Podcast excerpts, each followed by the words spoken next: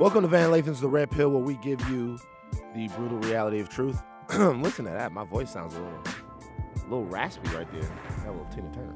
Um, on this week's episode, Jaleel White. Now, um, obviously, Jaleel White has been in the entertainment industry as an actor for decades.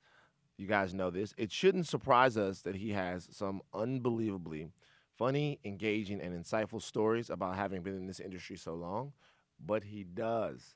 I think everyone listening to this podcast was blown away um, at just the amount of gems that he was able to drop. We'll say something else about this podcast. Jaleel White uh, brought a couple of party favors to the situation while we were uh, rec- recording this, which made this podcast even more loose.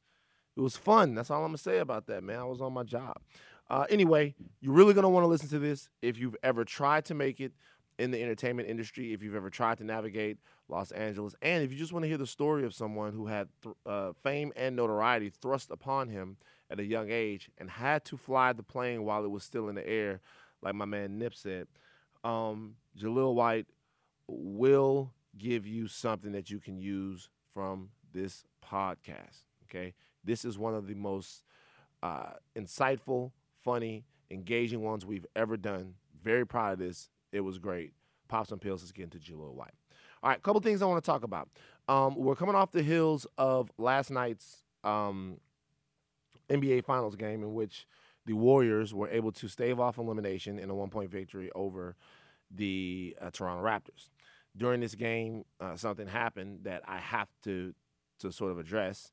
Uh, Kevin Durant re-injured himself. He tried very bravely to play in the game last night to help his team um, rebound from the three-one hole that they were in, uh, and uh, early on in the game, uh, he injured his Achilles. We're not sure um, how KD is going to recover from that, um, how long he's going to be out. But typically, an Achilles injury is a very serious injury, and it looks like he might miss some time. While this happened, uh, there were people on the sidelines in in Toronto uh, that clapped. Um, and there's a little debate about whether or not they were clapping because KD was hurt or whether or not they were clapping because of a play that happened on the court. I guess there was a steal. Uh, but I've seen video, and you can watch video at home, um, of people uh, not only clapping but waving as if to say goodbye to him. Um, now, obviously, there's no one uh, that would argue that that is appropriate, right? I mean, I'm sure even fans that committed that act um, would say that they were probably wrong with the gift of hindsight and, you know, a night to sleep on it. I will say this, though. Whereas you're going to hear a lot of people saying, "Yo, we're sorry. This is not really us. This is this is not an, an this is not an indictment of the fans in Toronto alone." This is a teachable moment for all athletes, for all athletes, especially the black ones um, these people don't care about y'all. And I hope that you remember that. I hope that you remember they don't care, they don't give a damn about you at all. This is like any other thing. They care about what you're able to bring to them in terms of winning, notoriety, and what makes them feel good. Okay. Uh, in the history of America, forever, black people as entertainers and athletes luminaries or, or whatever kind, have been used um, and exploited for uh, making other people feel good. And at the moment that you're doing that, you're exalted. At the moment that you're putting a smile on their face when you're dancing or you're singing or you're acting or you're shooting a basketball, you're exalted. The moment you ask for anything, ask to either be respected as a human being as you exercise your constitutional rights, like Colin Kaepernick, um, ask to be respected as um, a, a, religious man, as you exercise your religious rights, as Muhammad Ali, um, the list goes on, you will be vilified. So they'll turn on you like that in a snap. Now, obviously, those two situations don't con- don't compare to someone injuring themselves.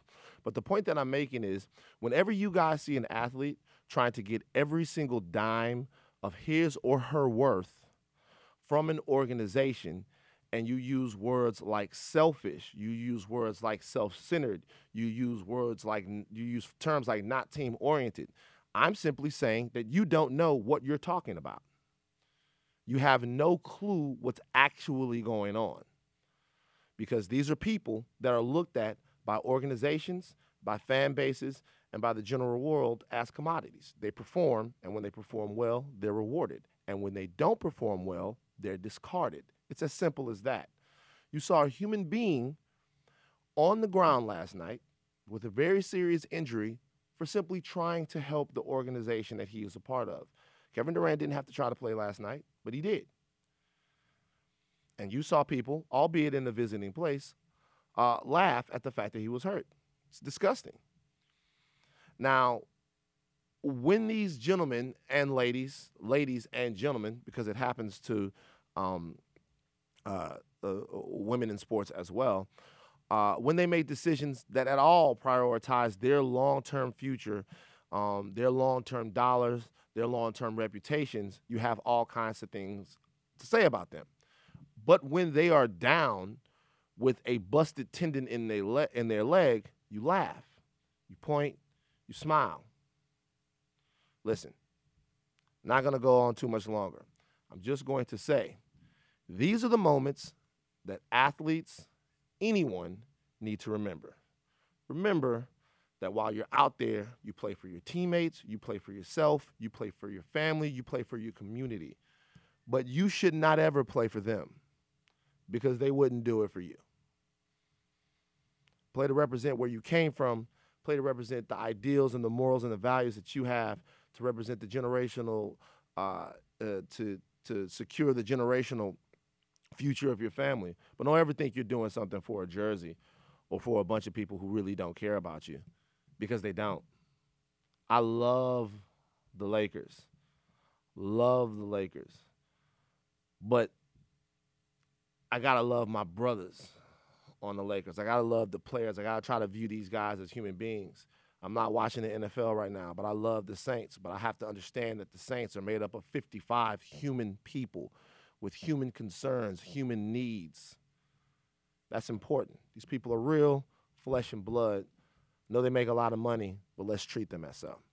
All right, um, we're gonna get into Jaleel White, but I have to address one more thing. Uh, last week on TMZ, there was a story that was run. The story involved T.I.'s sister, um, Precious Harris. I'm sure everybody knows what went down by now.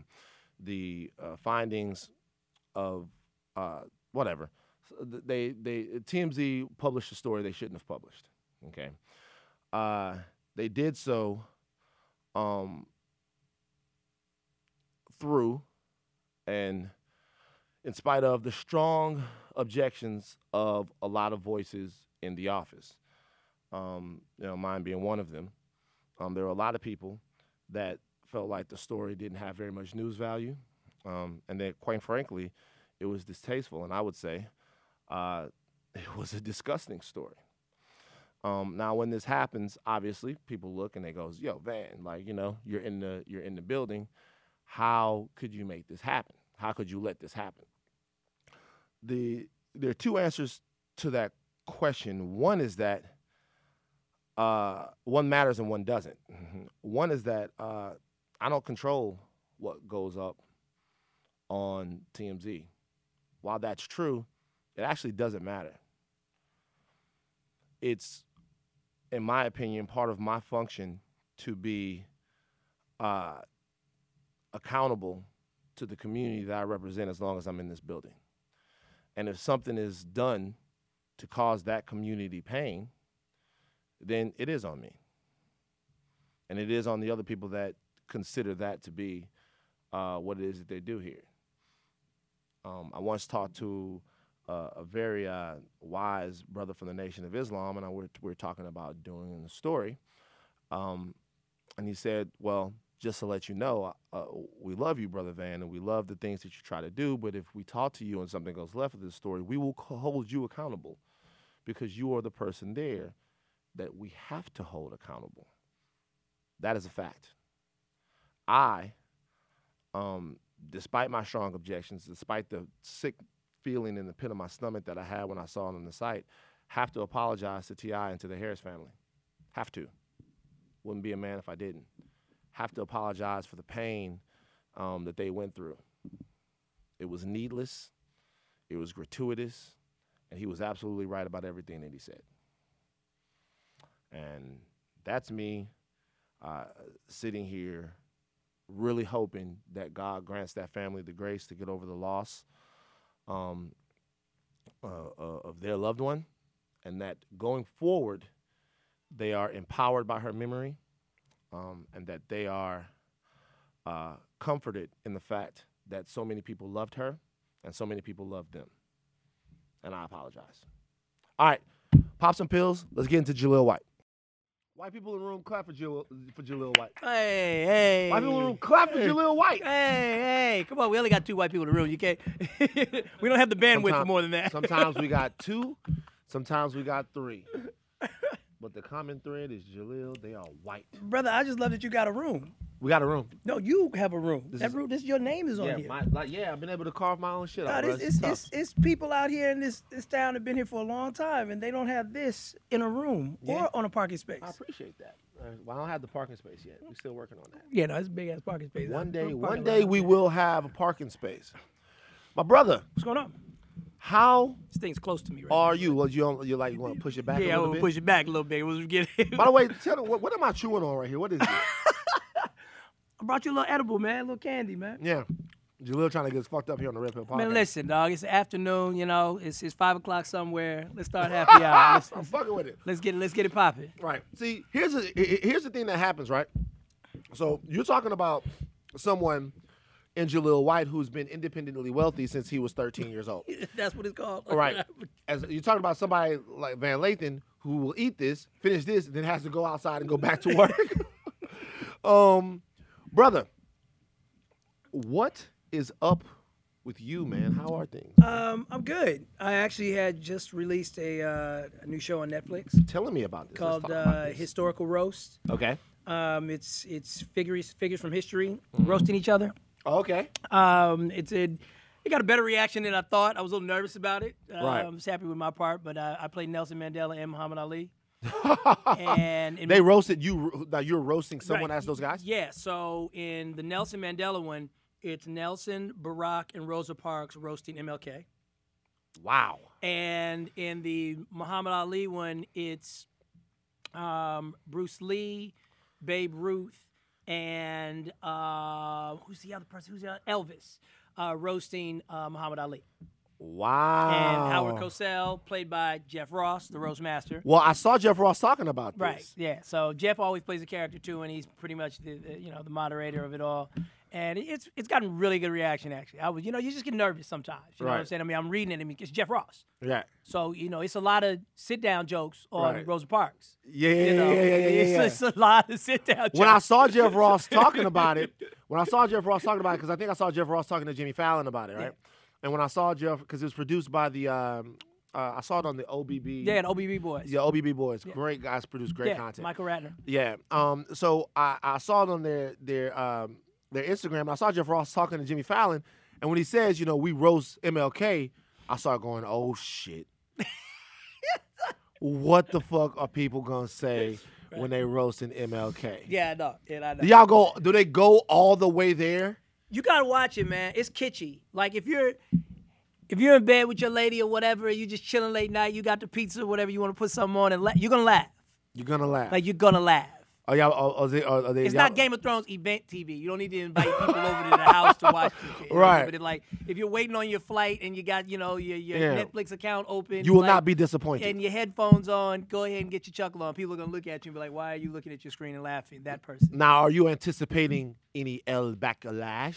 You know what? I that's why I was I was real reserved with it. You Uh-huh. know what I'm saying? You kind of have to just kind of put the content out there and then duck for cover these days. Mm-hmm. Right. Uh, but no, I you know people who enjoy this kind of content, they they lapped it up quick. Right. Okay. Quick, yeah. My, my, my, my Twitter's been very kind to me. I don't even really go on Twitter that much anymore, but Yeah. uh, my Twitter's been very kind to me, and it's been nothing but um, uh, overwhelming response. Have you heard of what uh, what the what they just said about Dr. King? Did you see that that article? No, I didn't. Did some come out outside of Black History Month that I need to be concerned with? What? They just Normally we all settle this in one month. we all yeah we all get through the whole look at John. Right. And then, but You know something? You want to know something about John? Jussie tricked off Black History Month this year. That's you know. You think you think you, you think he ruined it? he tricked that whole thing. You guys asked me coming out of Madeo. You know, it was like, it was whole- like the guy like led me with the question. He was like, "Do you think that Jussie tricked off Black History Month?" I'm like, "I'm getting in my car." Yeah, right now I'm out of here. We didn't have enough facts then. Right. Yeah, I'm still fucking with But that Jussie. happened in February though. yeah, So I'm still fucking with Jussie, bro. you still ride with him on I'm it? still I got I got to ride with him. You know, I judge no man. Honestly, unless somebody's been harmed. Yeah, That really is kind of my line. You know, Yeah. so when when someone's been harmed, when there's been an, an assault, an attack, or you know, then I I feel like I I go in, but um, there's still you know it don't add up though. One one one one plus two ain't three right there though. It's, it's, not. But look, man, It's it's not dog. we we we we, going to war. It's a culture situation, man. We got to believe our brothers. If if like like look look look if my if if Jaleel White ever has something, you call me up like Van, Van, I didn't do it. I'm gonna ride with you. I'm gonna ride with you, bro. I'm gonna ride with you. You a damn lie. I, that's not that is true. I'm gonna ride with you. You a I damn lie. bro. Part of cultural Listen, trust is man, I'm willing to look stupid for my brother. Man. Wow, wow. All right, I'm I'm. And by the way, I've talked to Justin. He maintains his 100% innocence. Oh yeah, you got to do that. I mean, he fight for it. yeah, no, that's that's requisite. You know what right, you got to do that. Yeah, it's gotta- deny, deny, deny. you He gotta said, you know. man, listen, I believe it. There's got to be food in the fridge. So, Um, you know, it's no That's choice. true. It's true. So uh, uh, this project Yeah. um, Just, is just dropped on Netflix. just dropped on Netflix. Um, for a guy like you who has had such an iconic career, how do you choose now, like the the projects that you get involved? Shoot, based on how much money my daughter needs. With? Uh, Mm. like, you, you you think there's this cost right, of having a child, right. and then you discover the cost. Oh, it gets a little bit more. Yes. Yeah, yeah, yeah, yeah. yeah All yeah. calculations are off. All calculations are wrong. Yes, So you thought you knew. I'm passing that on as wisdom to you. right. Yeah, so, all calculations are off. what like what's so expensive about having kids? Um, mainly, believe it or not, is uh, is private school, oh, okay. uh, and that's you again. You think, oh, snooty private school, but it, no, no. You know, once you start to dive into it and you see what the options are for your kid, Right. you realize it's a really amazing opportunity to set your child's peer group, Right. And um, and you start to see you start to see the differences in our public system. Mm-hmm. You know, we were driving past the picket lines and wishing them well, Right. for real, because that was jacked up at Right. the beginning of the school year. With the LA school yeah, with teachers the LA school the- and the teachers, exactly. Thanks for clarifying. But um, you know, and I was letting her know too, like that's not gonna happen at your school. Right. You know, you you you get a chance to attend something a little extra special. Right. So there's that, and um, you know, it's just like I said, just life stuff though. But I, I mean, I was being glib. You know, really these days, I any chance I get to to feel really funny, Okay. Word. um, that's and that's hard. Hmm. That's what people don't get now. That's really difficult to get in the space where you you're driving home on the 101 from one of these studios or whatever, and you're like, that was funny. Yeah. Uh, you feel good about it. yeah, you feel because there's about it. there's so many cooks in the kitchen now. There were so many fewer cooks in the kitchen when I was a kid that people don't realize what I did could never even occur right now. Really? Oh yeah, oh, yeah, absolutely, couldn't even happen. Couldn't happen. Tell tell tell me why though, because you know what? It's, it's funny that you say that because I remember an era, and the era seems to be gone now, and the era was of, and I'm not talking about like stuff like Grownish. I'm talking about even younger than that of primetime shows being led by kids. Mm. Like there was an era with even because let's be honest, like the show was a, ma- an amazing show, but like once you came on the show, it was kind of your, your show, right? Like, I mean, not to not to respect to all of those guys. Man, was- you ain't got to be PC with it, man. Uh, we uh, done uh, popped the edible. We here. Right, right, no, no, no, no, no, no, but I don't wanna If I start slurring my speech, please forgive right, me. right. But what, what, I'm saying is, right what I'm saying is, the show was already the show was already something that we enjoyed. But then when your character popped to the next level, it was Steve's show, right? But then not only that, but even before then, you had uh, Punky Brewster, you had Webster, you had a lot of shows that were that were that were driven by by younger artists. You're saying what happened back then couldn't happen now. Yeah. What specifically are you talking about? So now all of television is secular. So it's like if a kid is going to be at the helm of a show, That was why me, myself, and I didn't even work. If a kid is going to be, that was the CBS show I just did uh, two seasons ago. Mm-hmm. Um, if a kid's going to be at the helm of a show, they consider that children's programming. Wow. So it can't be for everybody. Right. So they just they predetermined this can't even be for everybody. CBS didn't even know how to. Jack Dylan Grazer was essentially the star of our show. Mm-hmm. Bobby Moynihan was the second star of our show, and then John Larroquette. They all played the same person. I remember the show. It's Very- like he was older. And he right, was right. So it was it was a very very interesting premise, and it was a high concept premise that I liked, and it was single camera. I liked that too. I knew how they were going to shoot it, but Jack Dylan Grazer had like thirty thousand followers when we shot the pilot. yeah. It came out when we got canceled. He had two million followers. Wow. So I'm like, again, I'm scratching my head going, how did these people over the age of 60 not figure out how to market a 13 year old with 2 million followers? Mm. Oh, they put us on at 9:30. And ah, and so all the kids who would watch him were are going to be in bed and they just don't even care. right. Yeah. And so that's where you just kind of get lost in the machine. There's no one person to point at. It's just it, uh, it's it's very very difficult, man, to make programming that is intended for everyone because now you've got some data king sitting at his desk that's going, "Oh no, no, you can't be all things to everyone." It's like, how? That's what that's what the Simpsons were. That's what this show was. You know, you can't be all things there. No. So that's predetermined now. So if you want your adult content, you go to HBO. If you you go to Showtime. If you want your kids content, you go to Disney Channel. You go to Nickelodeon. So that's what I mean. I'm like, I would never be at the helm of a show right now on on um, on uh, primetime television that was solely dependent on me. Right. Like if we don't get, if you even notice, they changed the the name game has changed. You Hmm. used to have Seinfeld, Roseanne, Frasier, shows that were either named after the person or the character. Right. Grace Under Fire. They said so. Networks were like, "Yo, they, they, they got too much power. If it's named after them, they got too much power." Mm. So they're no longer taking the stand-up act from a proven stand-up comedian Mm-hmm. and building a show around it. Hmm. They're like, "Oh, that's a that's a hot stand-up comedian." Right. cool. We'll sign him to a deal, but we'll create the show for him. It won't be based on his act. Right. And we won't name it after him because that's too much power. Right. So it's like all of these factors create identification, iconography, and they stripping that, man, and just turning it into an IP that we own as Hmm. a studio. So do you feel like this is ruining television in a way? Um, television's getting better, actually. Interesting. No, so television, no, Yeah, it seems like it's heyday of yeah, it's weird. It's like I can report on this, I can share about what, what's happening, but I I don't have sour grapes about it. But you definitely it's double dutch. The, you know the ropes are turning. You Mm-hmm. just got to figure out how to jump in when you're for yourself. But now there's so much content. Mm-hmm. like I think everybody's like on episode three of like ten different shows on their DVR, No, right? bruh, like, like I'm watching. So I'm watching Doom Patrol, right? And I gotta f- finish Doom Patrol Right? now because Black Mirror is gonna start, Right. and then I gotta finish that because I don't want the shows overlapping because then I gotta have Handmaid's Tale. it's like. It, it, it really becomes like Right. you're you're you're doing homework with your television yeah, watching at this point. Exactly. So and then I even know there's steps. She's got to have it on Netflix. I'm, I'm I'm getting through all this. Like I'm you know I'm doing all of my stuff because I want to have that.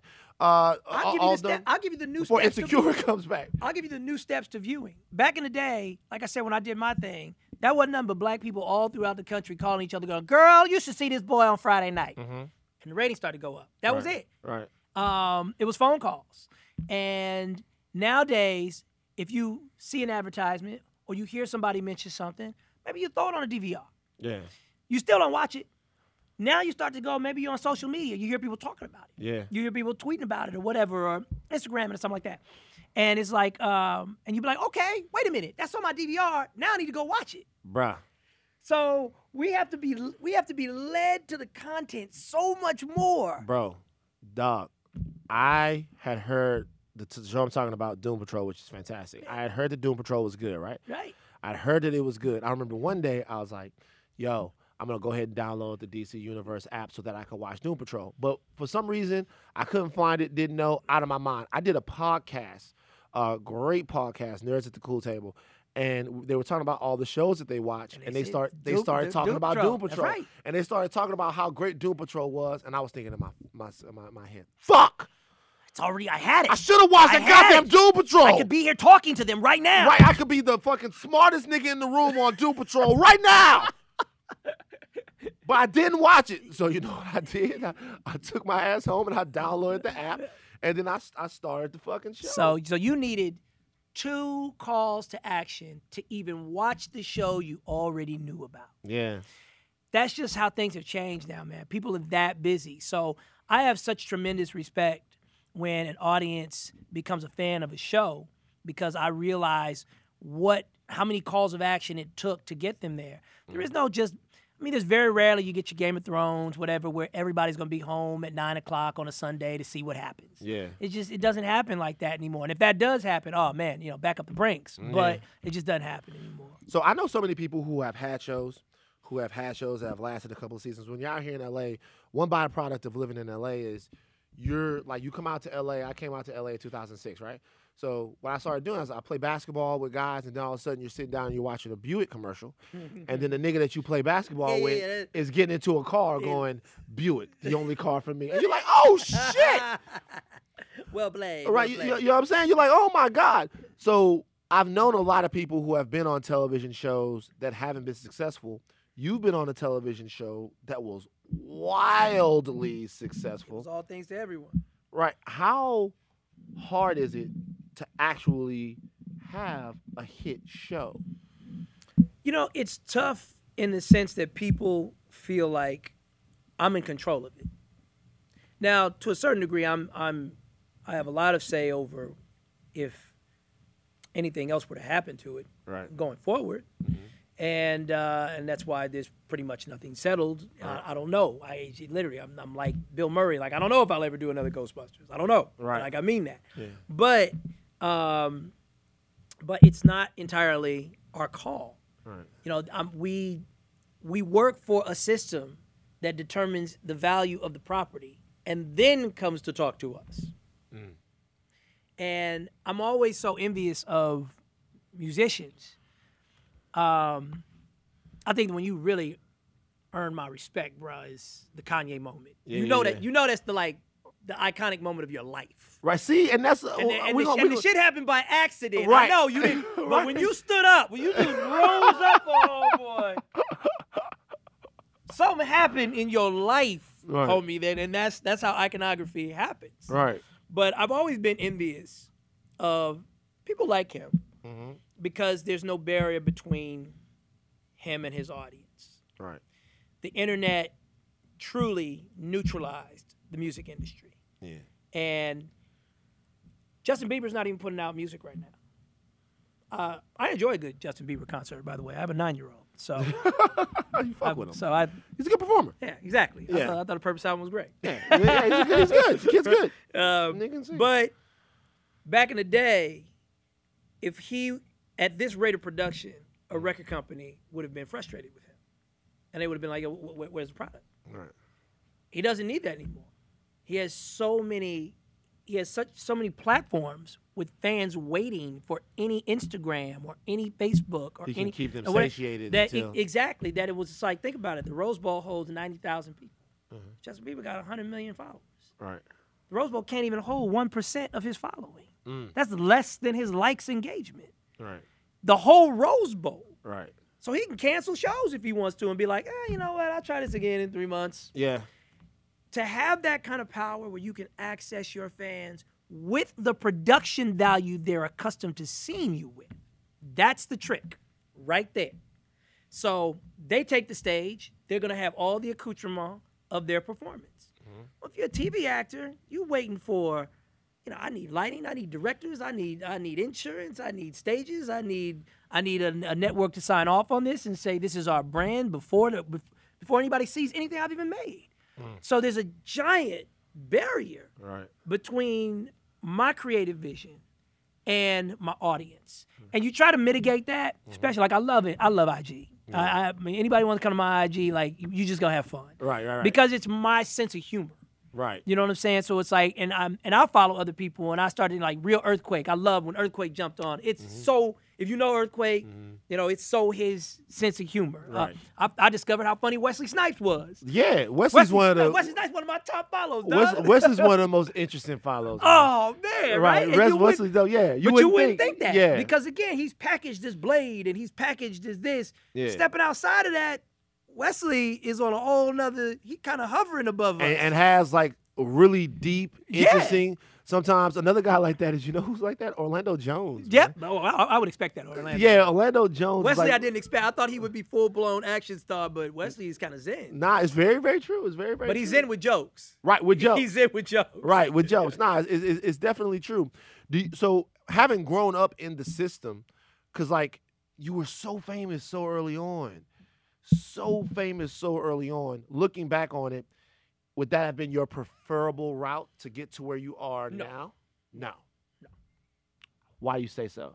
Um, the preferable route is to have. And if you don't know, Jaleel White was the star of Family Matters and was a cultural phenomenon. I just just say this because they, they're like, like Jaleel White starred as Steve Urkel on Family Matters and was a cultural. don't leave out Myrtle and Stefan and all them. Oh, excuse, that's, excuse me, uh, uh, Myrtle and Stefan. I mean, we're gonna go back there. I'm right, saying, right. I'm just, I'm just saying, and like, like was a legitimate because this doesn't happen very often. Seriously, this happens was a legitimate cultural phenomenon on a Mr. T. Uh, like, like, like, I'm, I'm serious. Like when when I, when I say that, I mean the whole. No, I know. I, you made me laugh because I wanted a Mr. T doll when I was a kid. right, so, but Mr. T had it all. Yeah. Mr. T had cartoon, doll. Uh, I never got a cartoon. I wanted a cartoon. never had a cartoon. I never got But you had doll. You had uh, you had cereal. I had cereal. You had doll. You had cereal. You had the the whole nine. pajamas, board games, all that. The whole fucking nine. So Yeah, legit it. phenomenon. Yeah. So, at, at, at how old was that when you 12 to 21. 12 to 21? So, looking back on it, would that have been the prefer, the preferable route? Like you you, you said No. no. Why why why do you feel that way? Um, I don't like the way youth are treated in the industry. Hmm. Um, there's a clear double standard for youth, and um, there's also many forms of discrimination in our business. Like most people will never even talk about the number one discrimination in our business. It's not race. It's not gender. It's age. Ageism is huge in our business. Nobody, you can't so many people stave off embracing what it is to get older. They dyeing their hair, they, they, they Botox, and this, that, and the other. Because bottom line, if you get branded old, hey, on to the next. Yeah. So there's a there's there's also a pay scale that people don't talk about. And, you know, typically a, a white male who is your Clark Kent action figure, you know, potential action figure, um, is gonna get paid X number of dollars. And so forth and so forth and so on. And kids are just at the bottom of that. They've always been at the bottom of that. They're going to stay at the bottom of that. Um, I think from from presidents to business affairs, you have a lot of people who've gone through a lot of uh, formal education to get to where they are. There's a tremendous amount of resentment that this kid is making this much money per week, blah blah blah blah blah. And it shouldn't be taken that personal. At the you know at, at the end of the day, it's you know what does the kid mean to the property, and it should be that way. NBA doesn't look at it that way. It, it- there's a different standard, but again, a black guy dribbling the basketball is the highest standard of who we pay. Right. So in on, on our side, no. I if I had to do it all over again, it would it, it would have been nice if possible to um, to make it when I was a little more knowledgeable about how the world works. W- So just so you didn't have to take so many bumps and bruises going through. Like that's my adolescence right there. You know, I, I had I had to learn. I'm learning life lessons, and I'm going through negotiations, and I'm learning. You know, I'm just learning how to just talk to a girl. Right. You know, and and get somewhere. Yeah, I feel you. I feel you. By the way, that must have been crazy too to be that famous when all of that was popping off. yes. How much did you indulge? Um, you know, look at look at Jaleel. Jaleel, no, boy. I tell you what, you are lucky that that happened then. Because I, I'll tell you why. Oh, I am. Because if it was, if, if that Oh, was today, whoa. if that was today, and you were the biggest star on TV with them DMs hit the going, you all, bro, you would have been, it would have been crazy. But what, what, what, what, like, what was it like in that in that pace growing up Um, in that way? you know, in one sense, man, See, this can get deep though. I gotta be careful. I pop that edible. I gotta chill. give me some water. give, give me some water. Give me some water. Yeah, yeah, yeah, yeah, yeah, give some water, man. you asking me deep questions. Um, listen, dating. Thank you. Uh, dating as me, as a teenager in the '90s, it's a show in itself, man. It's a show in itself. You know, because everybody knew me. You didn't have to like me, but you knew me. Right. And so that presented an immediate obstacle at all times. Then you get to the point where you start to enjoy it, where it's like, yeah, you know. Yeah, yeah, Right. You know, girl. But Friday night, TGIF. right, but but You see what I'm then but It's me. then as things as the dynamic becomes more complicated, you learn not to enjoy it. what complicated it? Um, what? running around with these damn NBA ball players, man. You just ah, you just you know, you just you you start to attract the wrong ones. my mom said that about you. What? What you mean? Check this out. You see how my voice went up? True story. True story. True story.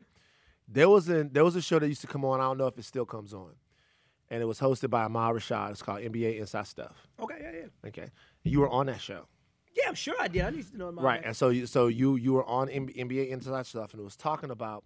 'cause Are you a Knicks fan? At the time, I was. Right. So it was talking about. I'm not happy with these Knicks right now. I'm Right. talking about the Xavier McDaniel, Charles Yeah, Oakley. how could you be happy with the fucking Knicks right now? yeah. I'm like, I'm like So those uh, uh, so like Greg at- Anthony, I, I mentioned them all. right, Charles fucking Smith, Yeah. Patrick, yeah, John Starks, all of those guys. So you was a Knick- and it was you were a Knicks fan, and it was showing you, you were it was talking about how much you love to play basketball, and that was the whole bullshit narrative of you can hoop. That's when that whole dumbass narrative started. The- yeah, yeah, yeah, yeah, yeah. You see this dude? I ain't even taking a break, man. You know what I'm saying? I, I got a daughter now. Chill, man. I ain't got nothing to prove. I But um, nothing to prove. but uh, but, and so my mother was watching the show with me one time, and she was, and it showed you like, you were like talking to NBA players and stuff like that, just how much you knew the game, how much you liked the game, and how how much you were around. And my mom was like, they need to keep that baby away from them grown ass men. and, and and and I was like, I was like, huh? Are you making this up? I swear. Are you pulling a Rob Pelinka on me right I now? I swear. you- hey, yo, pulling a Rob- yo, I swear, I swear, like, I, I, I promise. And my mom, my mom would always just have these little flashes, right? And she would just And I was stuff. on the screen. Well, yeah, It was well, me. Well, it was You, you, were on the- Alfonso. This was you. It was me. You on NBA. Inside Stuff. I never forget it, and I- I don't even think that it showed you like because it was just talking about because they would do little featurettes about Yeah, stuff yeah, like no, that. It was just like they, I was I was deep in bed with the NBA back then. right, So and they were just talking about it. my mom was, times. and my mom was like, because my mom had you know known some pro athletes, and my mother was like, uh, like yeah, they should keep them away from the men. Y'all think the men them be some nasty men, and then I was like, what you mean they be some nasty men? You saying that? And she was like, never mind, son. Watch your watch your watch your program. But guess what? I had never thought about that. She was right. You know.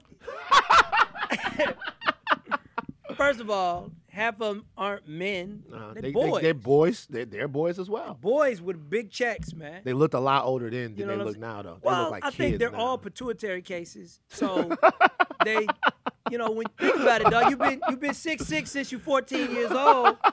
You know, you done had grown women sizing you up right. Now that happens to our brothers a lot too. while you're going through puberty. You know what I'm saying? You're entering puberty, and you have literally 30 some year old women going, mm, "I think he can make it, girl. This is the first round." You know what I'm saying? Right. say, uh, that that changes your level of experience. Mhm. You know, they're, you know, even Darius on our show, man, who played uh, played Eddie. You know, Darius and I are only our age gap is six months. Really? Yeah. So a lot. I think that's an amazing dynamic that I would love to share that people don't realize. So, you know, God damn. Darius is a, Darius was a giant then. He was fucking massive. yeah, and Dar- yeah, right, so, right. So, prof- I, I, Darius and I always joke. Professionally, I was his big brother. I just saw things in comedy and being on the set that was Uh-huh. like, "Hey, you should try this. You should try that." And socially, He was yours. Darius was my big brother. Man. And I mean, even when I went on my first date, I couldn't drive.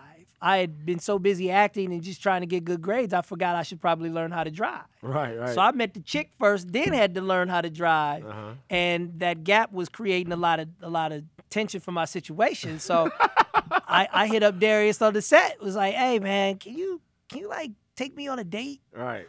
And you know, Darius was like, "Yeah, you know, she got any friends?" Ah. And it was like, ah, and that started that. So I had to go call her, and that's what this was back when we had answering machines where the light would blink. Mm-hmm. So you got home, you were excited because if it was blinking three times, you had three messages. Right, right, right. Right? right, and it was like two from your mom and then one from her. Right. From her.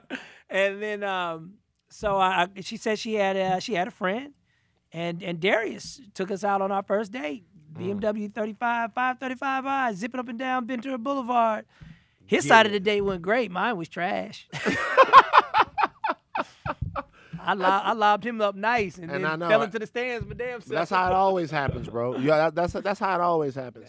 So, um, so you you, you but but that entire situation, like growing up like that, it must have given you invaluable insights. In sure, so it must it, it, it, it must have been amazing. Listen, if if you're gonna be on this planet as a storyteller, Mhm. then you gotta collect stories.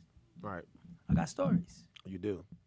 You also got like we also, by the way, when we was growing up, we realized what happened with Stefan. Uh re- oh. Uh oh. Uh oh. What happened? we just we, we realized one day, like one day I was talking to my brother. I was like, man, this nigga want to show people that he suave too. So he had them create a character. So they he had them create a character to where he could show because because like the whole Stefan angle was so crazy that we was like, you be honest, you just wanted to show these. Uh, I look good too. That's what you wanted. Man, is that the street spin? Is that, that, is that that's what we spin? thought. We thought that what at- they say in the we thought that at some point. Is that what they say? Because first of all, at one point, like uh, like like Urkel hit a, a growth spurt, and then it was It was an issue. no, there, there, it, it was issuematic on the set about stuff. Right? Yeah, it was, just, it's like this is a grown Talks about the about the jeans. yeah, the, the, the, the whole it nine. got And then real. After a while, you was like, you know what? Man, Let me show these females what's up. No, writers, writers room hooked me up, Dog, and they did. I'm telling you, man. I, I, oh man, my, my life was so charmed, dog. uh, but not because I was spoiled, but because there was just a level of innocence that my family had, man. Mm-hmm. That was that's just it's, it's true. Um, I didn't want to play the character. I did not want to play Stefan. Really? That was that seemed like no. Why not? I was locked in to Steve, and I love laughs. Mm-hmm. And I got so good with the character that just even with the slightest joke that really worked, mm-hmm. you know, I'm reading on table, you know, I'm crushed that on Friday, crush that, got to Yeah. crush that. And so to me, the character Stefan was just boring. So I, Damn. so I remember I went to Dave and I was like, that was our executive producer at the time, and I was just like, Dave, it's boring character, dog. Like all he's doing is just over complimenting every Winslow. Like that's it. that's it. And you know, I'm like, it's just me talking like that. And he just kind of again, people who know more about life, they've they've they've lived before you, you know. Young people today forget that. You know, there's people that came before you. And he's like, Jaleel, people need to see you like this. And I even then I didn't even understand. Like, what do you mean see me like they see me every Friday? What are you talking about? See, Right. They see a version of me every Friday. Um, but it was like, all right, you know. But the thing about me as an actor, and you can even see it in historical roles, I commit. Yeah, you give it. If if if if I'm gonna act, Mm-hmm. and and there's real character nuances to to to pull from, Mm-hmm. I'm I'm listen. If I'm playing Nelson Mandela, he You're there. he does this in every video I found. Right. Every one I found, he does that. Right. um, and and I applied that to my character. So gave him my all. You know, just basically played a light skinned nigga at the time. You know what I'm saying? There you go. One of the light skinned archetypes. That's right. That's what I'm talking That's- about. That's basically what I did. You know, Right. anybody that was light It's skinned. almost as if Drake studied you. Right. You know, you, know what I'm saying? Like, but when I hit that door, to this day, it's the loudest audience scream I've ever heard in that white suit. To this day. Um, and Mm. I really wanted to. I have another rule where you know we don't break character.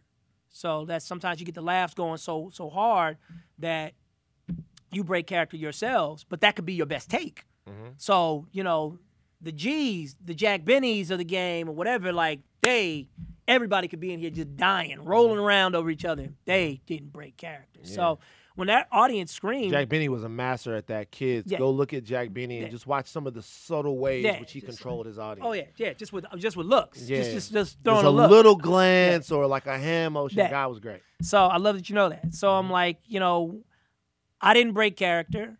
You know, I probably became overly suave once I heard that roar.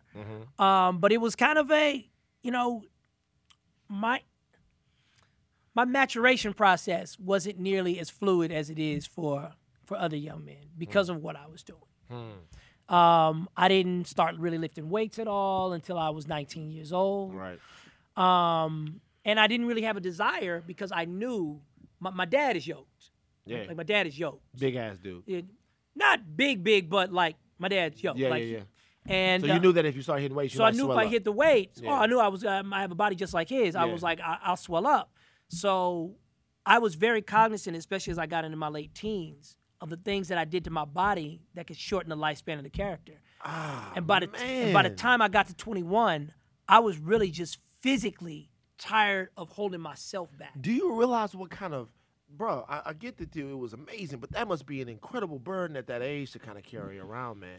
you know, again, like, like I said, my life was different. So on one hand, it's a burden. On another hand, you're making this amazing living. You're making people laugh. You feel like you're doing the right thing. You know, um, but the truth of the matter was, I did retard my own growth. And um, you know, there's there was a movie, as a matter of fact, that I wanted to go out for at the time.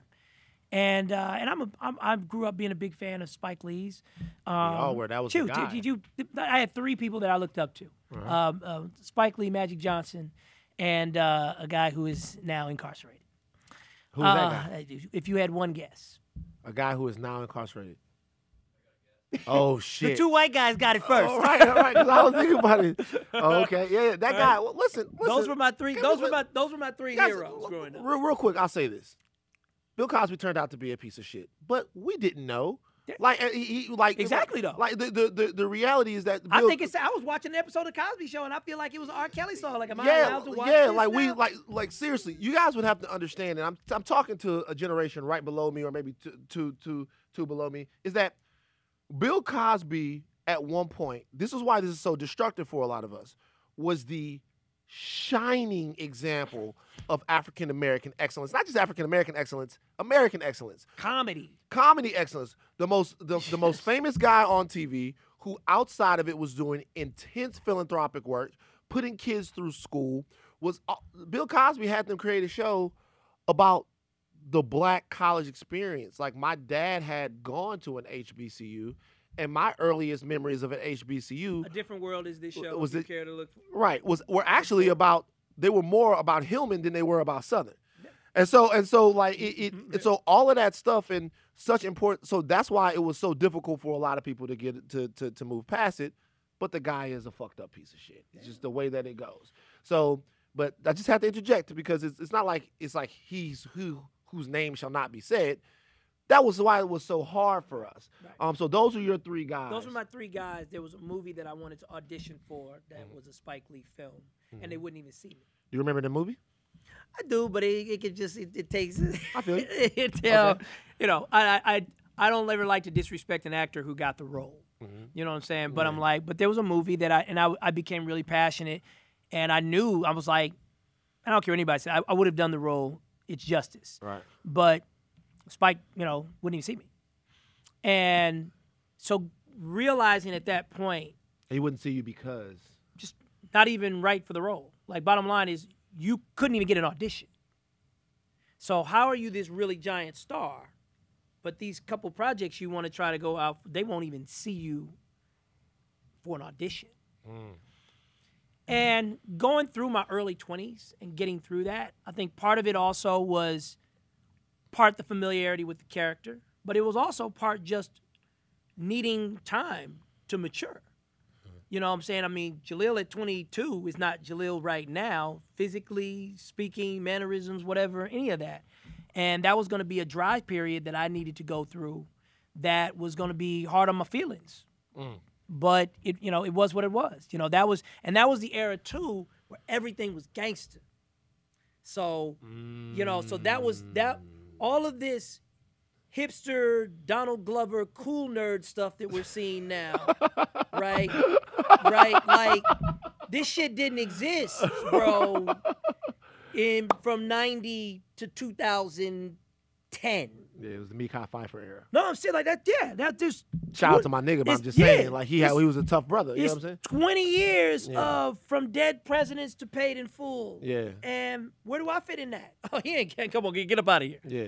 So, you know, even Even back then, you had to be one or the other. You had to be white or you had to be black. You would literally people say, ah, you're not you're not dark enough for the role. And people said, yeah, you people. Would, I don't get I don't get street vibes from him. Mm-hmm. Now you're talking about the greatest action star of our time is now racially ambiguous. Mm. Like you can't really say what The Rock is. You know he's, you know he's he's Every, He's the, he's be- a- the best thing about The Rock is everybody's got a claim. Exactly. Like, Everybody's got His a- dad is black. We claim that. You know what I'm saying? Like, Exactly. you know what I'm saying? So that's a completely new mindset. Back in the day, it was like, what? A guy who's an islander saving the world. Mm-hmm. Right. Get the hell up out of here. Where's Sly? Where's Yeah. Arnold? Where's so everybody had very specific lanes, and you didn't leave your lane. So when I had to discover as a young man what lane I was in, I didn't like this lane because on the show, I was just simply asked to do whatever I needed to do. So technically, I'm not a leading man. Mm-hmm. But when I look at my resume, I feel like I've had the scene work of a leading man. Mm-hmm. You see what I'm saying? But it's like, but the business has to determine that Right. you're a leading man.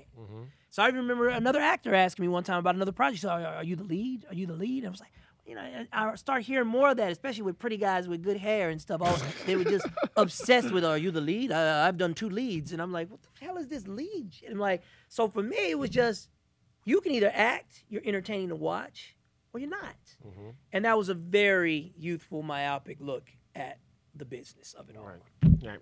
Now, um, did you ever think about doing something drastic, like maybe like catching an arrest, catching a case? I hate you for that. Because I did. Hey, niggas do that. I hate you that. No, because I had a friend of mine tell me in, in the backyard one time that, Jay, you need to do something to spice up your life.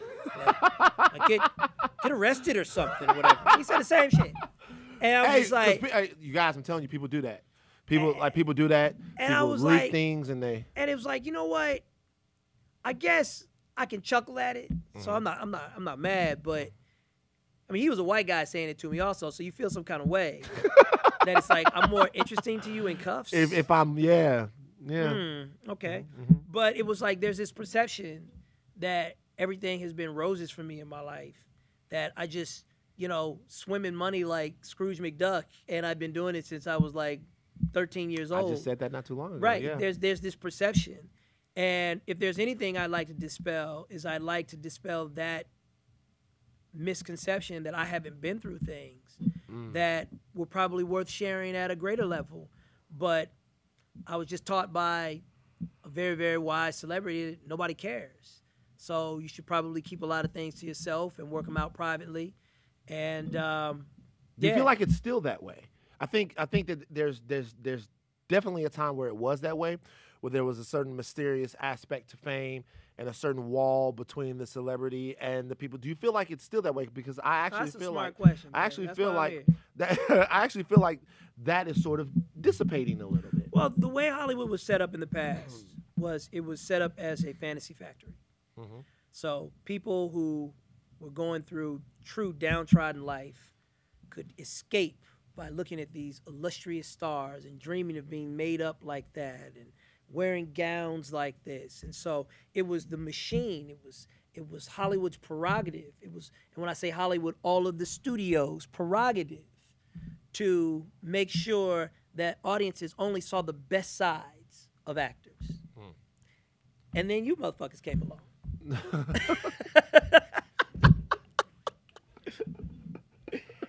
and you monetized the truth Mm. and the reality. And it started being a lot of money in that. Or a version of it. If- um, but there started to become a lot of money in that. Mhm. And so now there is no. You used to watch the Oscars or the Grammys and dream of what's going on backstage. I wonder if this person talking to this person. That's content now. Now That's that's, the a, there's a there's a camera back there There's to a show camera back there to show you now. Mhm. So now that that part of the game has changed, and now that we have IG, anybody with a certain follower account can even feel like a star. Mhm. Even the selfie in itself is is an assault on the concept of stardom. If you got a photo of yourself in the foreground and the rock in the background, who's the more important person in that the Oh composition God, word. of that of that photo? Yeah. So now this this idea of you're more important than me. That's a jewel that just got dropped, by the way. Yeah, th- this idea that you're more important than me and I support this. I could never be you. I grew up thinking, I'm like, I can't be Bill Cosby. Mm-hmm. That's Bill Cosby. I can't do that. I mean, if I could just share the stage with him. You got kids now, they're like, what? Mm-hmm. Fire it up. I'm funnier than this fool right here. And if he gets enough likes, enough followers, enough traction, enough enough viral, he's convinced himself. He's right. I figured out that well, he's right in that piece of content. Right. He may not have a lick of professionalism and can't go repeat the process now on a script and with with, with you know with with colleagues and collaborators. But the fact of the matter is, he feels that way. So mm-hmm. now the big word you hear in development is relatability. Mm-hmm. So you know, women of a certain side are now the lead mm-hmm. because they are relatable. That wasn't no. They our business was built on two things: people that you imagine could be your friend or people you want to sleep with. If I say a celebrity, we'll play a game. If I even say a celebrity, you got to tell me what's the what's the immediate impulse. Ben Stiller, Uh, friend. friend, right? All Yeah. right, all right. Um, Arnold Schwarzenegger, Friend. friend, right? Yeah. Halle Berry. Sleep with. yes. Yeah. No, I get it. No. what- what- That's yeah. the way our business is, is actually set up to affect us Mhm. in quick hits. Right. And you know, you can try to let people know that you have you're you're more than that, and that's the challenge. Mm-hmm. Right. It's like, hey, I'm more than just you know the the the, the neighbor next door, you Mm-hmm. know, or I'm more than just a, a- sex object, you know. But that's the way it was set up, man. When did you When did you retire from basketball? Was this was, was that was that after like somebody came along and bust? Because the whole thing, man, was that Man, you like gotta chill with that the kind. whole, with that the, the, your, your the tone whole, though the whole thing tone was like off. there was always this thing, bruh. There was this thing. I can that, tell it was bothering J- you, like too. Jal- Like the- Jaleel Hoop, and like we will be in Louisiana, champion at the bit. Like Right. I want to be on the court because I remember I, I watched. No, and I I had to watched- play a lot of you dudes who wanted to just they like they here comes the the fake lockdown defense. Cause, cause You know, so my pump fake got nice just off of that, you know, because the way but and also, you know, I'll tell you something else. And I'm not a hater. I'm not. you got a little hate yard. I don't. I don't like. I, I, I, I want to let you say psychologically you already messed up. I've learned some CIA stuff. As soon as you lead with "I'm not," you probably You probably are. You know, but but I will say that I there there there are times I was gonna I was gonna cop to this in life where I've I've hated. So I'm watching Fresh Prince and I'm watching you guys and I'm seeing these episodes where Will will go for fucking forty That's. Will. That's not me. Well, you had the same shit where all of a sudden, like Steve was like balling everybody up. That plus the NBA shit. Me and my brother was sitting watching. This nigga think he can fucking hoop. And, and then we'll, we'll go straight to the park and not even be, bro. Be, it'll be so ridiculous. We'd be busting other niggas' ass, be like, yeah, and tell Jaleel White if he wants some of this shit. No, no, but you know what I'm saying? But like you, but but was was was it Oh, because because now there is a competitive, like I don't know if you want to call them influencers, celebrities, or Oh, yeah, whatever. yeah. It's very competitive. Was it like that? Were you were you busting niggas' asses? Oh yeah, no, look, cats played, man. you kidding me, man? Like you know. Who'd you play with? Who's so good? I mean, I mean, you know, it's it's cool when somebody doesn't know you Dean Cain. Because yeah, I, yeah, I played Dean. Dean had a nice outside shot, and Dean was a D one uh, athlete too. He was he went to So- Princeton. He played safety. So when when Dean was young, D- Dean might have got a hold of you, homie. For real, Dean. Dean I'll bust Dean, Dean- Cain's Dean- goddamn ass. Dean, Dean got fundos. Th- Like, Dean Dean, got God fundos. damn it! I you know I asked him about Dean Cain because I saw Dean Cain on on um on Jay Leno. He was talking about how he played basketball Talking against. about people real bad just because they ain't got a movie coming out this weekend. You know, so gotta be careful with that, man. Gotta be, gotta Man, Dean, careful. like, look, look, look. Uh, Me and Dean disagree politically, but I saw him one time. He was a very nice. guy. Oh, that side. No, we talking hoops now. Yeah, yeah, no, no, no. But no, Republican no. or a Democrat. I'm just saying. Dean, Dean was a very nice guy when I when I saw him one time. He came to me a party. But like, you guys were hooping against each other. Oh yeah, we play. We played on a lot all the time. I play with, play with George Clooney. I played with. I played That's who Dean, Dean was talking about. he Dean was playing with on the um Yeah. on the thing. It was because because because then Jay Leno looked at him and Back in said the- look, it's like the Justice look, League. First of all, like I said, that there's. I probably spent too much time with my love for basketball. Like my love for basketball is real. It. But you asked me a question. and We never got a chance to answer. You said, "When did you? When where? When did I retire?" I didn't really. I don't think I've ever retired. I mean, if you want to go, we can play. We can go play right now. But but I'm like, but I was probably about 34 35, and I was at Crossroads over here in Santa Monica. They they got a real, they had a good run. I don't know if it still goes on. They had a good run though on uh, on the weekends, and um, and a 24 year old. And you know how you get that matchup? you know how you get that matchup where I know exactly he's, what he's talking he's a about. little bigger than you, Right. but in, but he doesn't. You definitively he's a little bigger than you, but you would be insulted if somebody said he's bigger than you Right. Right. Right. right? So right. there ain't no mouse in the house right now, right? Right. So I'm checking my man, and I have to admit, good looking kid too. Just chiseled, Mm-hmm. Yeah. you know, shit. Like, look look like he belonged there. yeah, very much so. Right. And and he's like, oh shit, man, I, I know you are. Well, you know, he does the whole recognize thing, and I'm like, yeah, all right, you know, Yeah. we about to play though. Yeah. And he gave me the quickest inside out, straight to the bucket, Yeah. two points that Right. had ever been given to me. Right. Yeah. and it was, you- but it was like it was, di- it felt different. Right. Because it, It felt like it, it felt like you knew how to guard it, but your body just wouldn't get there. Yes. I'm, t- I'm, I'm telling you, it felt yeah, like it you, was like you my saw legs were in the ground. Bruh. I was like, bro. You, bro, I'm telling you, and he got there so fast. It you, was like, bro. when I tell you to move next time, Right. Exactly. You, you, when I tell you to move, you, you saw, you saw it set up. You saw, you saw it. right? That's what You I'm saying. It saw was, it. There was no nothing fans about. It was mm-hmm. just a boom, boom, gone. Yeah. But you just And- couldn't get there. and I just couldn't get there. And for the rest of the game, I felt him pulling away from me. like, I'll never catch that car. I don't have enough gas. I don't have enough Right. horsepower. I don't have, and and it was. I felt bad. Like Mm. it was, and it didn't feel like a. It didn't feel like I'm having a bad day. Like I'm having a bad shooting day or whatever. No, it's Yeah. gonna fall. Whatever. It was like wherever I wanted to be, he was already there waiting for me. yeah. And I think I played one game, and then we had like it was a crazy long wait, and I just did that kind of thing where I just quietly slipped out. Yeah. I really didn't want to play anymore. Right. And I think I just subconsciously was like, you just don't go back there. Yeah. It's like if you got your ass whooped someplace, right? Yeah. You wouldn't go eat at that No, no, spot. no, no, no. You don't go back. Right? you know what I'm saying? No, you don't go back. Yeah, You got smacked up at a chili so mm-hmm. bad that they had to Oh, resuscitate you. You know, they, they had to resuscitate you, Right. right. If you're driving down the street with a girl, she's like, "Oh, I want to stop at chili." Be like, "Not that one, bitch. We're Right. not stopping at that one. We're not stopping at that one." Right? You know what's crazy? It's like Chili's didn't hit you. I, I, I was I was like I was on the court, and I always find some way to be useful, right? Yes, Like like you're smart. Like you uh, know what? This is the problem I have with guys like him. He really does have. Uh, like he has a war going on inside of himself with the, the dark side of the force. Like he's got hate in his heart. No, No, it's real. It's it's it's, it's, it's there. He's got hate in his heart, and he's he's working it out through all of these devices here that you afford him. And, and but but he's freaking brilliant. right. Like but You, you- you and I make observations sometimes, and I Right. see you on your show or whatever. be Like that's that Van Lathan being smart again.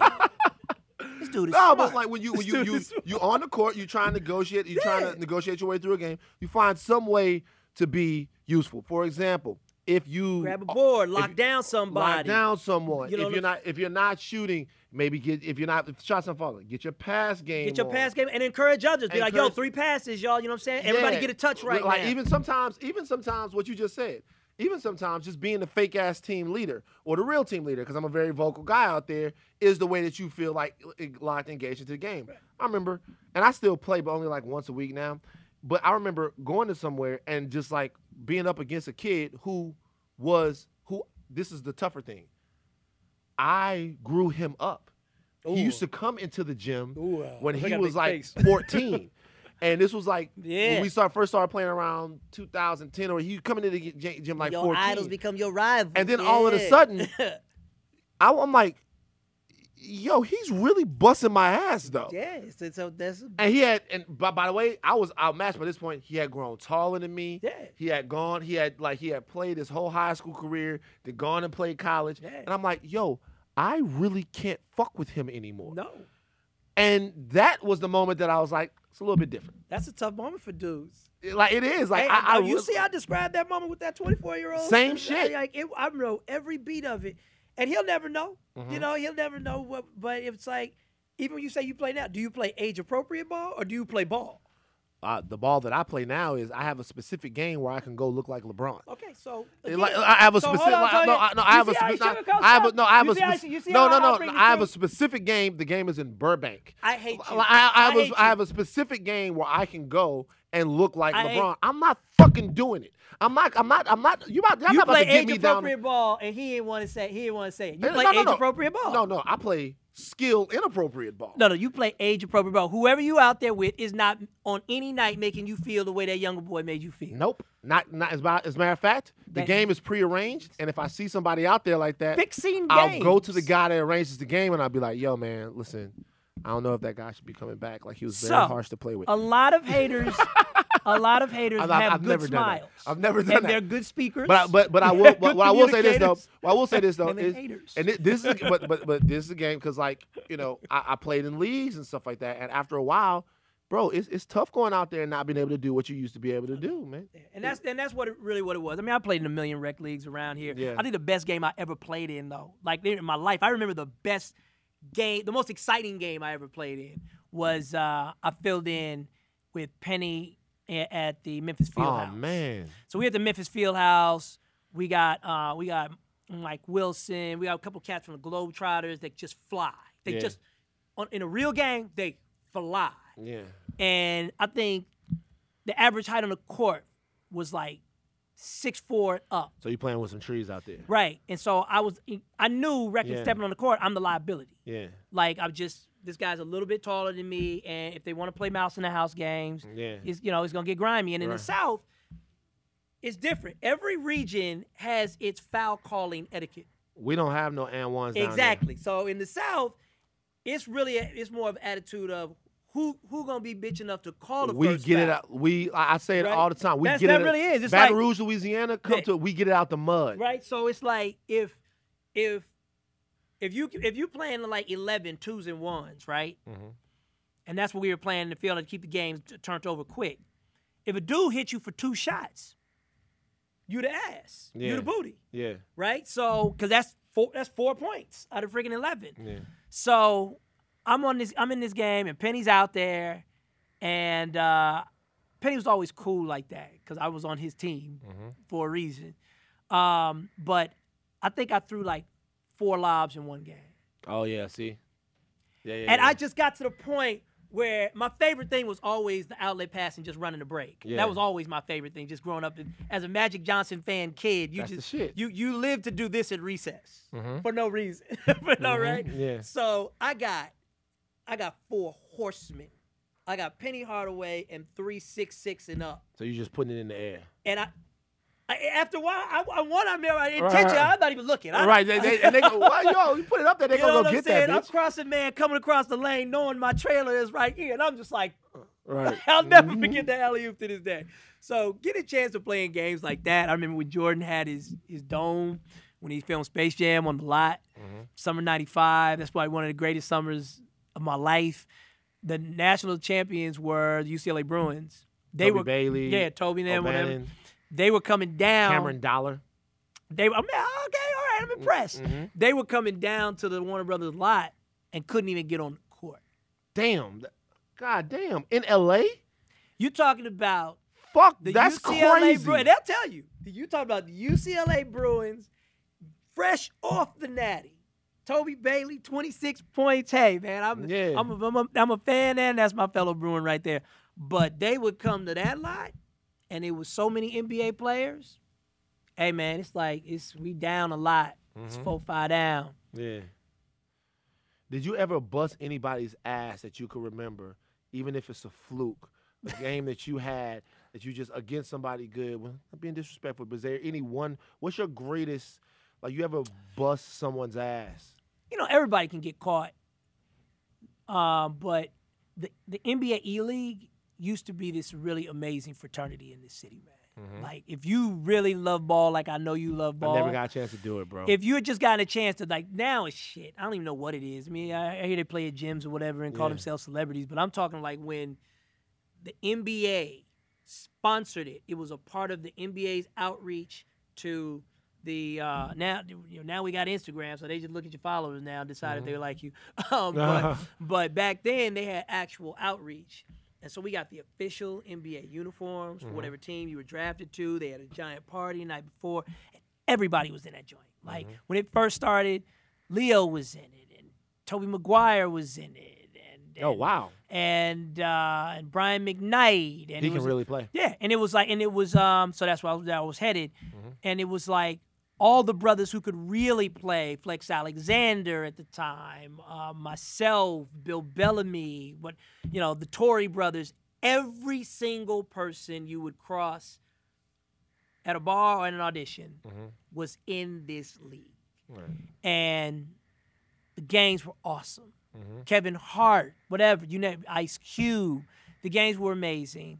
I think they were ruined honestly by social media and the NBA deciding to move in a different, you know, promotional path. Mm-hmm. But in that league, dog, I'm just like, I caught and got caught. I mean, Michael B. Jordan and I had heated battles in that league. Really? Heated battles in that league, but they were great heated battles. That's what I mean, Now Michael's boy Stilo can really play. yeah, Yo, where? Oh, Sterling's good. Still Stilo can play. Sterling, no, Sterling's a good basketball player, but you have to hear Sterling tell everybody about it. While you know, I'm saying, I, pre- I Right. prefer that we just play. You Yeah, know what I'm I said, what was he from Chicago? I think that's at Chicago. if I would have put it this way, I think it's still. if I would've Stilo. picked- where you from, dog? It's my dog. e, but if I would have a pick, Stilo or Jay Valentine, even at this age, I'm taking Jay Val. I'm gonna be real with you. I'm taking Jay Val. Hey, I'm you heard me, Sterling. I I said like, it. hey, hey, Stilo thinks he is the best. He he, he feels like I, I would say that he feels like he is the best celebrity hooper. Oh my God! But again, that's why I made that face. But Jay Valentine, you feel like? No, as a as a point guard, I think Jay Valentine's really he plays with Tank all the time. Mm-hmm. Tank was in the league too. Um, But is that the best? cele- Jamie Foxx, Who yeah. you think the best celebrity hooper is? um, the best celebrity Hooper at the time was always Brian. Mm-hmm. Nobody liked to admit it because Brian's just Is Brian the best celebrity hooper of all time? that you've seen? I don't even like to say all time stuff. It's just Right. you know, it, it, I don't know Because that's maybe, the one- Maybe, that's- Humphrey Bogart was putting it down with somebody. I don't know. I don't know. I don't know. But that's the one name that you always hear. yeah, no, Brian could play. It was just that, like I said, Brian carried himself with such cockiness that Right. nobody wanted to admit it. Right, I'm that guy that's kind of like I can separate. right. If you're really good, you're that good, and you deserve it, you deserve it. So Brian, yeah, Brian was definitely always one of the top two players. Uh, there was a um, there was an actor at a time named Marc Blucas. Bad. Marc was a bad. Hey, listen, I, Marc was a bad white boy. Yeah, woo. Word. Marc, Marc give you forty quick ones. Um, Can Josh you- Josh Duhamel could play. Can I tell you somebody that can play that you might not think could actually play? Oh. You ever see Avatar? Um, yeah. So you know the skinny, nerdy dude from Avatar, Joel David Moore. Oh yeah, yeah. No, he was in the league. Oh, Joel could play. Yeah, Joe's nice. Joe, Joe. I mean, I, I think. I won't, I won't put him in that category, but I'm Oh, like, he's not in that category. No, he's not. But when you see, when, But when, but Joe, when- Joe can play. but the thing about me and Joel is, you know, Everyone was in his league. But but it, but it, but the thing about the, the, the thing the thing about me and Joel is if if you ask Joel, Joel would say that I was much better than him. But the as I didn't think that Joel would be good. Like just looking at him, See, that's- I- that's- I, didn't think. And then See, then, that's funny. and then he had to turn. I had to turn up on Joel. There's another bit. there's another hater that I know who's brilliant, and that's Na'im Lynn. Do you follow Na'im? I don't. You should follow Na'im Lynn today. I, I just Why got I gotta you. be a hater? Though? I don't know, because Na'im Lynn is one of Kevin Hart's uh, Plastic Cup Boyz, Mhm. and uh, brilliant comedian. Mhm. But he dark. I'll tell you, he dark. Mhm. Like Na'im just always sees the burnt on the toast, not the toast. he just that's just where his mind just, Right. just naturally goes. Right. And you have a real obsession with sizing people up. I well, I don't. You do. I, I, I don't. I, You just see you scan a person with your little robotic thing, and you you just you you either apply or or or detract abilities based on what you perceive initially. I look at a dude like him, right? Uh huh. As if we playing basketball. I'm, I'm feeling like I'm a bust Right. John ass. And right? If, if, if I You see John, I'm- I, feel like I'm a See, bust and John that's ass. and, oh, that's so typical black. Oh, that's so typical black. Oh, I'm looking at him and I'm going, if he's out here to play with us, Mm-hmm. we're looking at a white guy right now, very white guy, long hair, Venice, everything, right? But but but we but if I saw him, I would first look at his gear, and then I would look at his gait. right. His gait and his If gear, walks like a- yeah. are gonna kind of tell me if he even has athletic ability. Right. All right. But if he's voluntarily out here to play with us and his gait ain't off, I'm gonna assume as a white dude he can shoot. Yeah, I mean, yeah, he might jump. I don't know if he can get Look, by me. look. I don't know if I'm gonna get any of this. this is why. but th- he, if he out here, he can shoot. This is I Don't say. leave this white boy open. This is why I say. This is why I say. When when when the games when when the game starts, all I'm doing is competing. I'm not really Right. thinking about nothing else. When the game starts, I'm. But before the But- game, but the- but it- you look and you no, like, but again, because of my mentality and because of your mentality, he would whap your ass for two or three threes before you got it in your head. I'ma close He's- out. he- yeah, I- I- I- you gonna close out on game four and I'ma lose. clo- I'ma close after out. he hot. I'ma close out. Look at he shaking his head Nah, on me. Man. like, I, like I believe in I, dog. I believe in effort. Y'all people get sick of me out yes, there. Yes, but I can tell the way you think. You you give that effort based on who you think requires that effort. I'm a winning addict though, bro. I love to win out there, man. Well, I hope you would adjust in time. Listen, when I, like I said, I just had a different mentality. I grew up playing 818 basketball, Mm-hmm. where if five white guys walked in collectively at a gym, they're telling you by the fact that they're arriving together, we can shoot. Right. All five of us from deep. Mm-hmm. Right. Don't leave any one of us open. Another dude be like, "Oh man, we ain't gonna get busted by these white boys." He'd be like, "Okay, we've seen white men can't jump. It was just a movie. Right. Let's step back into reality. Is it in California, you will get your ass busted by somebody who doesn't look Yeah. like they can bust you. Worst person who got me Mm-hmm. was Page Kennedy, Really? raunchy ass Page Kennedy. And he knows it. And if Page ever sees it, he might tell it. Page is gonna laugh his ass off. Cause again, Page is kind of a, got that Thanos build, that little compact butterball. You know what I'm saying? You know, you, you Big brother, up yeah, top, right? yeah. So you holding all this weight up top, I'm not thinking crossover. Yeah. I'm thinking you're gonna try to lean on me. Mm-hmm. I came running out on them to this. If you asked who I got the worst, Page crossed me up so bad. It's a joke amongst us to this day. Oh, for real? We could be 50 year old men sucking on some ribs somewhere. like, Ah, remember that time I bust you? Let me ask you this, and this is, you know, this has been a fantastic interview, but I want to know there's so much that you've done that's in the past, right? You've, you've had such success, as you know, like we said before. How does a guy like yourself view the future? whew, the future, man. I think about it a lot. I really do. I think about the future and where things can go a lot. And that's because my daughter just changed me. Yeah. She just, she really changed How, me. how, how did your daughter change? She you? changed me at the molecular level, man. You don't even see, for me, I- you don't even see women the same. Mm. You just don't see them. You're like, something has to happen to you after you have a kid anyway, biologically. You don't necessarily know what that's going to, if you have a certain character, you should know, but Yeah. you know, you don't necessarily know how you're going to feel about certain things. And um, parenting is just something that just became, um, I became very passionate about because I all of a sudden I could see a lot of our life, our world's problems through generations and generations of bad parenting. And um, a lot of people don't even feel responsible for what they put into the world. Like I feel confident, I feel I I feel good as a as a dad, knowing I'm putting a good person into this world, right? So it's like oh, that always strikes me as weird when the shootings happened at the schools and stuff, and and the parents had no idea that the, the guns were in his room or any. I'm like, it's such an indictment of their home, of their family structure. It's like you don't know your kid what they're capable of. Mm. Like I know almost everything my daughter's capable of. I'm just waiting to discover what her ability, skill sets could possibly blossom blossom into. So, um, as far as the future is concerned, though, um, authenticity is a very important word for the future. Me sitting right here chopping it up with you, we follow each other. You know, you've said things I've, you know, connected with, vice versa. And before you know it, it's like I see his brother walking past me on the street all the time because he goes on his walk. Yeah. it's on my drive route. Uh-huh. Um, and um, and that's a genuine new modern way to connect with someone now. You know, people are making connections uh, via the internet that are truly life changing. Like this is my soulmate now. This is so you know. Um, so technology, stay on your tech game. I really want to get my daughter more into coding. That's really a, an aspiration I have for her. Uh, uh, one place where we they really need the influence of sisters more, man. Yeah, a- absolutely. So I'm like, I see. I remember one time, quick one. I went to see Story Story, uh, Toy Story. I came home and I told my dad, um, that nobody's ever gonna want to see a movie, uh, animated movie different than this again. This was amazing. And he's like, really, really, just, man, this is the most incredible animated movie I've ever seen. And Pixar was brand new then. Nobody had seen a Pixar movie. Actually, I was confused. Oh, I'm sorry. What, what, what you thought I was talking about? No, no, no. Well, I was I was confused when I saw Toy Story. Really?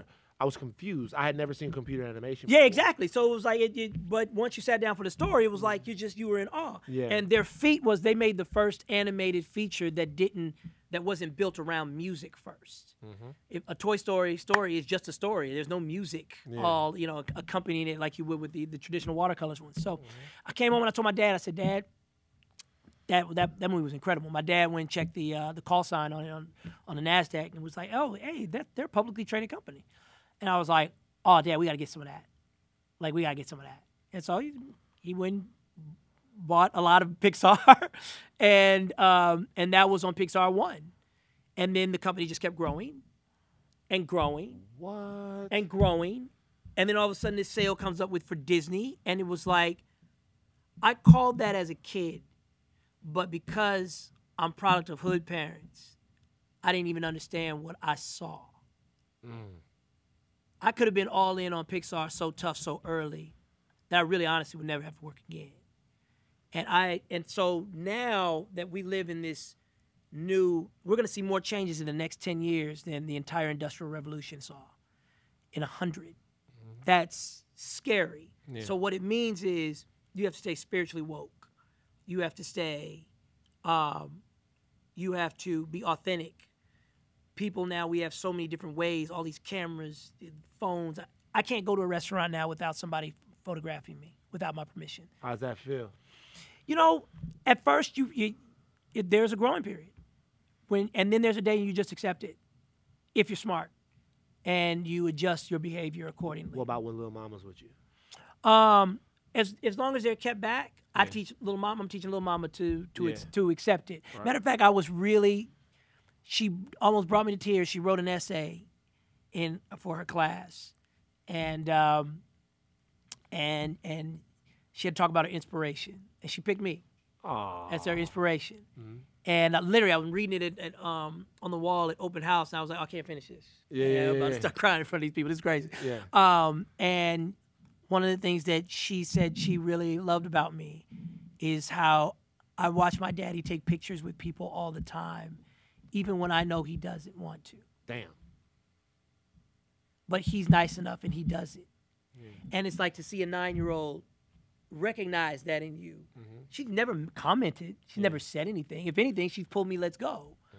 Um, so that But you know, you know, that touch that that that really that that, that got me. you know what's so powerful about that is that seeing someone being gracious, right? It we talk. There's a lot of conversation about It's not common. right. it's not, and kids realize that it's not common Yeah. because kids realize and interpret the behavior from their parents on a very very spiritual level. Yes, sir. It it it w- w- like the ways that I am like my father are so ingrained into me. Same. Me and my dad grew up with And me being in him, my mom as well. Like with me and my dad, we were at odds for a lot of time. And and there'll be ways that I put my hands or things that I'll say to people or ways that people will tell me Mm-hmm. that I'm being towards them and I'll be like, damn how in the damn hell did this happen? But with your daughter, when she sees you being that way, that builds value in that behavior for her. She sees you make their day. She, and by the way, if it were the opposite, it would build that value for her. And so it's it's it's it's I think a lot of times we talk about influences and what we should tell kids. But a lot of times we don't really talk about what we should show it's them. only what you show them, man. It's I mean, you know, you can you can definitely be. I enjoy being a sounding board. Like she and I have just such great conversations. I mean, and and her friends. I'm I'm proud to know the friends that she brings to my house to play. You know what I'm mm. saying? Like, I don't know. I'm just I I I, I see the responsibility in parenting. My mom made a lot of mistakes, but damn, to come from the Crenshaw district, she did so much more right. And I just I I thank her immensely.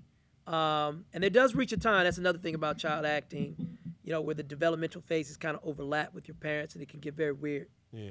Um, and so I like now being a parent myself, and I can, I can go back and appreciate my parents for the things that they did for me mm-hmm. in 1979, 1982, mm-hmm. when life was just so much different. Dog. You didn't walk around this town just thinking you were going to become a star. You, it wasn't even. There were very few people that walked around feeling that way. For me, it was just always I'll act to make some money to go to college. Second to last question, because the last question is going to be about second to last question. Would or would you be okay with your daughter becoming a little actress? That one's tough. That one, I, I really that one's tough. That's where I just I, I don't have an answer on that one. I really don't. I, I'm more obsessed with my daughter become my daughter staying woke in any area where she is, especially when you're competing. So don't get it twisted. Acting is ferocious competition. And that's why when you put all those A typers out there to play basketball, those games were amazing. Yeah. Um, and um, yeah, so it's, it's going to be her choice. But I just, I, if she goes anywhere near what I know, because I told her, somebody, everybody was like, I said right in front of her, and she just kind of threw me a look. Uh, somebody say, "Oh, she should be in the business just like you," and I, I glibly just let it out. I was just, I said, "No, she doesn't do anything on cue." And that's what I said. She just threw me a look, and I was mm-hmm. just like, "You'll get it one day." Mm-hmm. And it's you know, she just a she's a girl, mm-hmm. and women reserve the right to change their minds. right. Uh, but as a boy, that was my talent. I didn't do it well. I did it on cue when you said do it, right. and you know that's these millennial kids. They don't do much on cue. Last thing, what else is that? What, what's after? Uh, what's after? Historical roast. He historical roast. No, no, no, no. Like what's after uh, historical roast? By the way, I'm going to, you know, he says this, but I'm going to watch this fucking show. you know what I mean? I'm going to watch this fucking show because I was. I Take was- some more of my edibles before you watch. Right, it. It'll be funny. I, I saw the I saw the thing with Jeff Ross and just the reaction of the crowd when he was talking to Fallon because when he was talking about roasting certain people, Yeah. people were like, oh, "Hold on, I, a name I just know. jumped in my head. Did y'all roast Anne Frank? Yeah. Jesus fuck! Look at John. Watch the Anne Frank one and Like, watch did- the Mandela one first. you- Because I can't vouch for some of the others. I haven't seen all of them yet myself. But they roasted Anne They Frank. broke it. Yeah, dog. Look, look at look. See what I'm saying? Yeah, See that that that's the reaction. It's like he went, Jeff went so far past the line that it's absurd. right. And people just bought in quick. So that's why I was like, I was a little nervous mm-hmm. because with comedy, you got to take risks, man, to get people's attention. feel So, you know, I mean, I got I got asked to play Nelson Mandela, and whoever was supposed to play Muhammad Ali backed out on him. So I was on the freeway, and they called me, asked me to come back and play Muhammad Muhammad, Ali. Ali. So that's how I ended up doing both. Oh, okay. So what, what? So what beyond historical roles? What, Um, what shoot, man, I, I'm I'm all over the channel. Um, I'm, I'm a season opener of uh, Raven's Home. Raven Raven-Symoné's a good friend of mine. yeah, yeah, mine. Uh, did two episodes over there. Uh, what else I got coming? I mean, you just I know this sounds crazy, but Google me. ah, Google me. Google me. I got you know it's I like I said that con it's coming full circle. You don't have those shows anymore, man. That everybody's watching. You know what I'm saying? It's like you got this over here, you got this over here. I do a lot of dates. Um, there's some good stuff that's gonna happen this year too. But just like with historical roast, I kind of like to wait till the last minute, see it, and then I decide how hard I'm gonna go for. That, but that, by the way, very accurate. Because you gotta be authentic. I asked him to do this podcast a long time ago, Yeah. and he goes, "You know what? One day when I have something coming out, I'm just gonna hit you." and last week, he just hit me. Yeah, because I don't want to look. I'm just being real. Like that's what I mean when I said I'm trying to make myself more authentic as Uh-huh. I get older. All right, And you don't want to push everything like that. I feel you. Sometimes they show you the finished product and be like, nah, okay, that's, that's, that's a check. We good. You know what I'm saying? But it was like, this turned out to be a tone right up your alley. Like, he would be interested to know what was done with that. yeah, And then cool enough where people are liking it enough where I'm like, all right, go check out Historical Roast on Netflix. And then it's fun for me to be like, all right, that dude I see walking, getting his exercise all the time. Now, mm, slide his DMs. him let's see we- what's going on. White people, clap for And the black- amazing And Joy black people White. with the last name White. yeah. we out, man.